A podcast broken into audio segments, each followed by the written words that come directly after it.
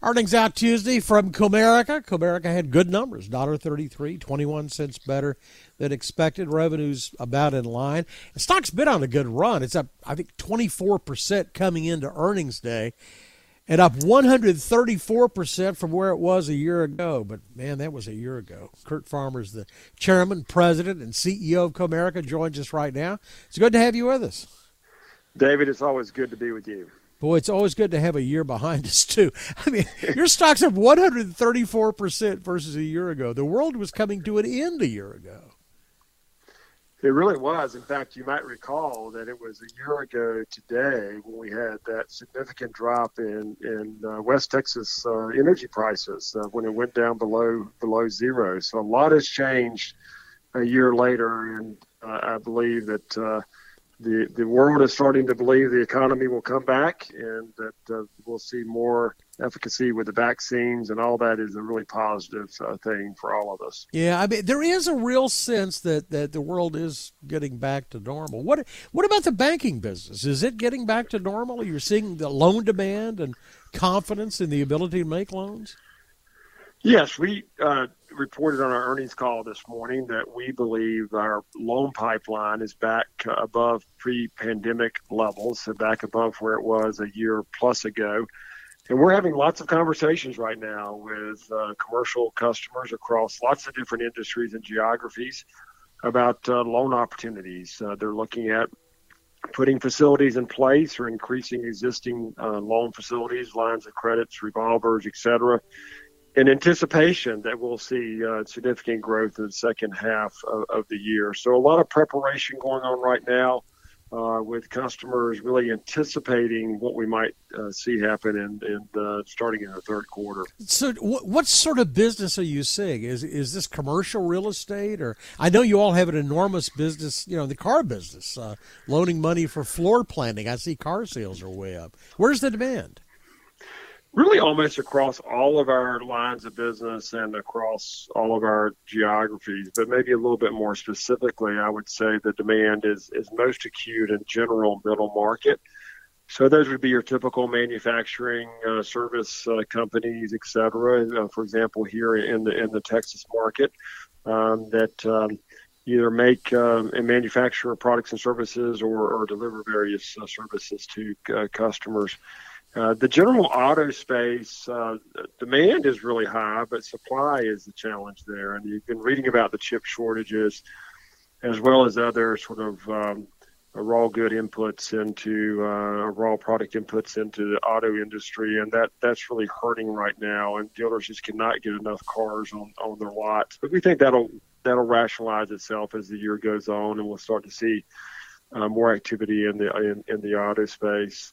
But you real know, estate values are actually doing uh, relatively well uh, in uh, the multifamily and industrial side, uh, but not as good on the um, retail uh, shopping center side and, and uh, more traditional office space. We're not seeing as much demand in those areas. Yeah, I, I, it sounds to me like there's been a lot of creativity put in place to, to find other uses for a lot of that real estate that's out there. It is. I think all companies are thinking through really what will their space be, uh, space needs be on a go-forward basis as they start to bring employees back into the office. And we're in the early stages of that. We'll start to bring back some of our employees beginning in May. And certainly, I think we've all learned a lot of lessons, right? I mean, we've learned that we can work remotely. Uh, we will have certainly some employees that will work more remotely on a go-forward basis, but the majority of our employees will be back in uh, back in the office. But you know, the consumer has really has really been educated. I my and we I think we talked about this before, but my sense is there are just a lot more people that are that are paying bills online and taking pictures of checks and you know doing de, uh, doing deposits that way. It, it, must help you out on overhead. Well, it does. I mean, the the, the pandemic uh, really has brought about a change in consumer behavior that had been, you know, in, in process for the last ten plus years. But if you look at utilization of traditional mobile banking uh, platforms, as you mentioned, taking a, a deposit via mobile um, application or opening a new account online or transferring money um, between individuals, et cetera, all that is being done with a with a greater emphasis on digital uh, channels. It doesn't mean that the branches are going away. What we call our banking centers, they are still really important. Uh, but they're important from the standpoint of providing advice to customers when customers need to come in and and roll over an IRA or do investment planning or settle their parents' estate or, or buy the new home, et cetera. It's those types of things that are occurring in our branches today. And we need less square footage and different configuration for that. But transactional things are occurring more in digital, you know, technology-enabled mediums. Does it help you on, on expense control overall? Though I know you guys have just been, you know, been rigorous about about cutting expenses, and obviously did a good job looking at your numbers. But uh, it, it must help you going forward. Well, it does, uh, David. The whole industry has been in a, expense reduction mode, and, and we have always been focused on efficiency. And real estate is one of those areas. And so, whether it's for our, general corporate space or whether it's for our banking centers, we have continued to find ways to be more efficient with real estate, and we'll continue to do that on a, on a go forward basis. But what we're not going to sacrifice are the things that we need to do to invest in technology for our customers, uh, to help enable our employees and to, to, really be relevant from that perspective, to invest in our employees and make sure we've got the right uh, talent and uh, and uh, advisors in front of our customers, and to do the right things in terms of investing in the communities that we support. Hey, what, t- tell me about your other constituents, your your shareholders. What are you doing with cash and dividends and stock buybacks, that sort of thing? Well, we've maintained a very attractive dividend uh, yield uh, throughout the financial crisis. In fact, our dividend yield right now is about uh, 4%, which is uh, relatively high compared to our, our peer group. We did share on the conference call, we had stopped uh, share buybacks, as many uh, companies did during the, the pandemic uh, during the crisis. And we did share today that we plan to, in the second quarter, turn share buyback back on. And so to continue to find ways to return capital to our shareholders. And so we'll, uh, you know, sort of manage down our capital levels over time to a little bit more appropriate level. Still well capitalized, but start returning some of that capital, not only through our dividend, but uh, turning back on the share buyback, uh, really beginning uh, this quarter. You know, you mentioned that that it, that it was it was April the 20th, 2020, when West Texas Intermediate closed at a negative $37.63 a barrel. uh, so, how are you feeling about energy loans right now? Well, you know, a lot. It's a lot better today than it was a, a year ago. Rig count's about double from uh, the, the point we were at uh, last year. Uh, there's been a lot of consolidation in the, the energy space. I think uh, you're seeing uh, a lot more focus on primarily the Permian Basin, where the yield is is a lot higher. Uh, the energy firms that we're dealing with are operating with from a better expense base, and they're they're, they're better capitalized. And certainly, West Texas north of sixty dollars a share is helping quite a lot. And then you're seeing some sort of global demand starting to to return. But no question, there's going to continue to be pressure on the energy space, and a lot of that is uh, not only just um, um, based on pricing, but really based on what's happening with dynamics and moving more towards sustainability and alternative sources for energy as well. But in in the industry, sometimes you go through a period like this, and the energy industry does with some regularity, and there's a coal. It just kind of takes out a lot of the weaker players, and you're left with some, you know, some stronger hands and, and, and deeper pockets. Is it your sense that that's happened this time?